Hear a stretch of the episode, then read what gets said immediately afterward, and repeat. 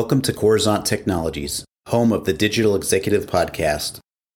Welcome to the Digital Executive. Today's guest is Eloisa Marchesoni.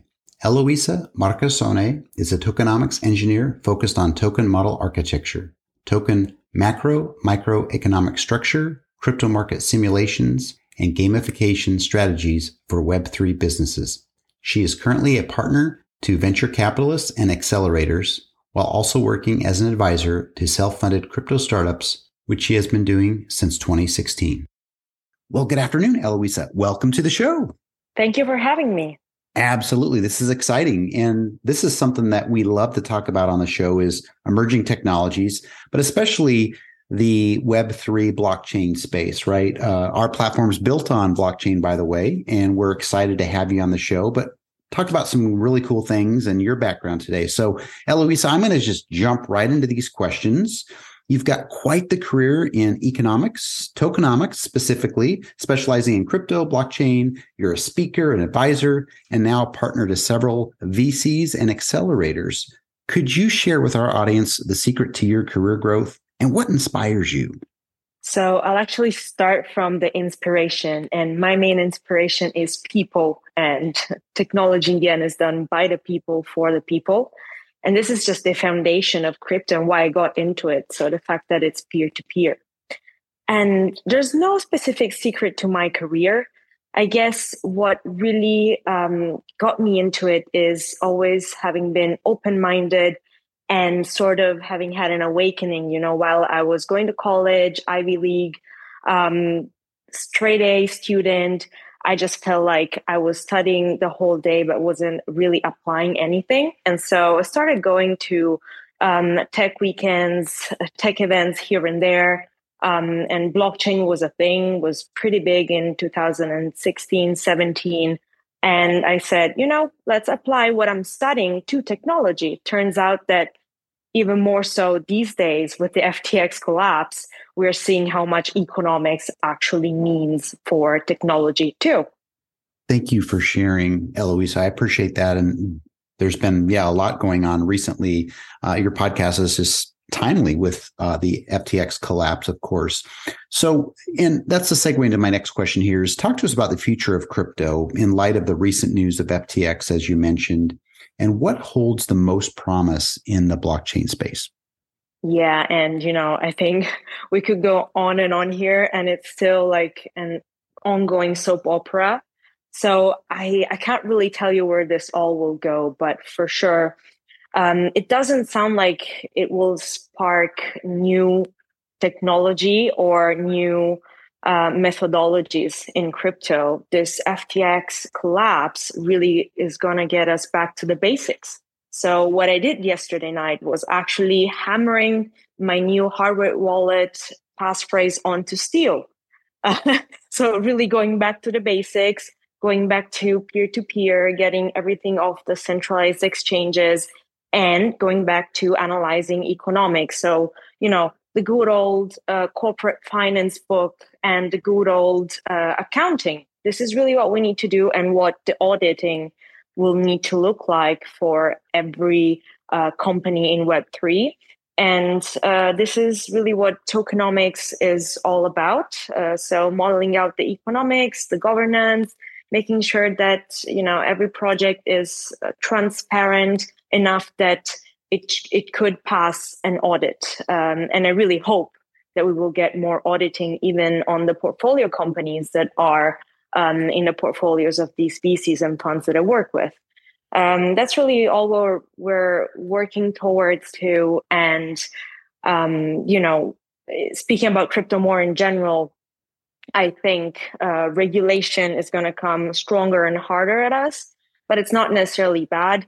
Um, at least now we all see the necessity, and we are going to see CBDCs um, come strong into action. Uh, and we're going to just have to accept that TradFi cannot be bypassed totally. We're going to need to find like a new agreement with regulators and traditional finance and take what's good from them. And hopefully they'll do the same with, you know, the good lessons learned from the Web3. Thank you, Eloisa, for sharing Um, you're absolutely right. I think we're going to have to reset, right? Um, a lot of things have come into play just in this last uh, several months. Uh, the economy and how a lot of our the you know some of the powerhouses like Bitcoin have lost a lot of their value over the last 18 months. But um, thank you for sharing. And Eloisa, we're a technology platform publication. We focus on emerging tech, as I mentioned. We'd like to know our audience are you leveraging any new emerging technologies in your practice? And if not, maybe you found a cool tool or app or platform that you found useful you might want to share with us today. So the answer to that, unfortunately, is no. Um, tokenomics, as it is, you know, it's it's on the books, um, and the the best tool there is really going getting into those Excel sheets with the calculations, the formulae, um, and using good old Python to code simulations. Um, though there there have been some cool tools that have been published on the web, uh, and those are especially useful for the simulations part, like a thing called CAD or another thing called Machinations uh, machinations is specific for um, GameFi and gamified projects. Um, and those uh, just need the inputs and they will, you know, simulate whatever token model um, you have set up for your own project. But the hardest part, which is, you know, going through the discovery phase and then going through the actual design for the technology, for the economics and the governance, there's nothing that can really help there. And it's a lot of um, uh, trials and a lot of iterative processes going on. So not really, but um, you know, it, it's good to it's good to simulate if you have a, a token model, and good to know that there's something out there at least um, to notice if you have to go back and um, rework and then just reach out to experts out there. Uh, it's it's the best thing. Thank you. And i appreciate that uh, appreciate uh, your honesty there with that but but also some of your insights because you've again traversed this area of tokenomics and and have quite a bit of background in it. So it's very helpful. And eloisa last question of the day can you share something from your career experience that might be helpful for those looking to grow their career in emerging tech like Web3 or leadership? Yes, of course. So, emerging tech, especially, I started when I was really young, and emerging tech looked like uh, all of it was gold that was just shining bright in the sun. But um, really, once you start digging into it, um, not all of it is actual gold and um, it's it's full of temptations because emerging tech is is usually a new world.